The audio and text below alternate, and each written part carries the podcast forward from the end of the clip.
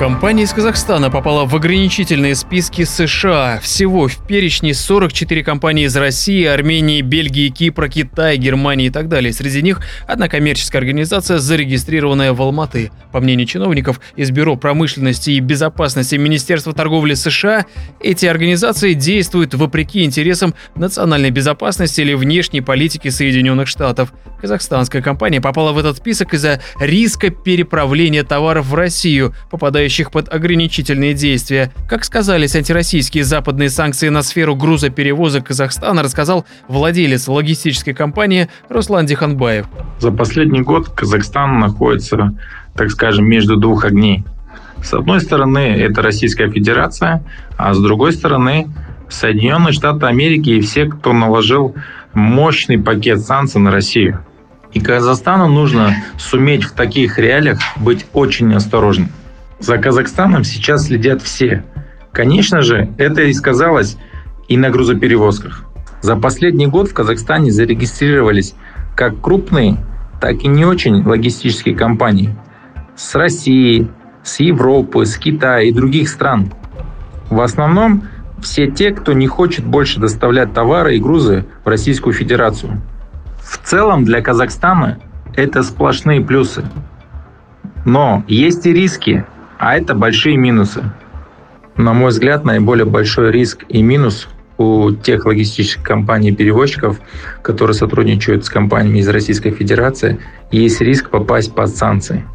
И здесь важно данным компаниям следить за санкционным списком именно товаров, которые нельзя доставлять в Российскую Федерацию, которые находятся под санкциями. Второй минус э, в работе с российскими компаниями – это возможность производить оплату за оказанные услуги. Практически все банки Российской Федерации, они выведены из строя и не могут платить по основным счетам э, в компании, ну, в других стран, в частности и в Казахстан. Возможность в оплате есть, но не у всех. Называть я их не буду.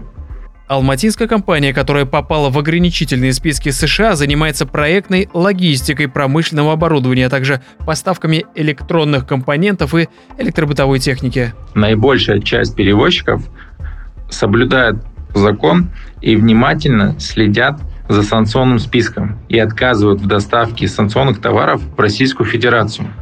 Ну, бывают и такие, которые хотят заработать, тем самым ставят под удар не только свою компанию, себя, ну и Казахстан в целом. На моей практике было много случаев, когда ко мне обращались за доставкой грузов в Россию в обход санкциям. Но всем был получен категорический ответ в отказе. Но если подводить итог, могу отметить, что существуют такие компании, как и в Европе, так и в странах СНГ, которые пренебрегают санкциями и продолжают доставку товаров в обход данным санкциям. А если говорить оказывает ли давление со стороны правительства, государства на перевозчиков работать или не работать с российскими компаниями санкционного списка, или же внимательно следить, проверять санкционный товар. То до сегодняшнего дня таких обращений и писем не поступало. И на практике а, об этом я не слышал. Равиль Сайганов, специально для Бизнес ФМ.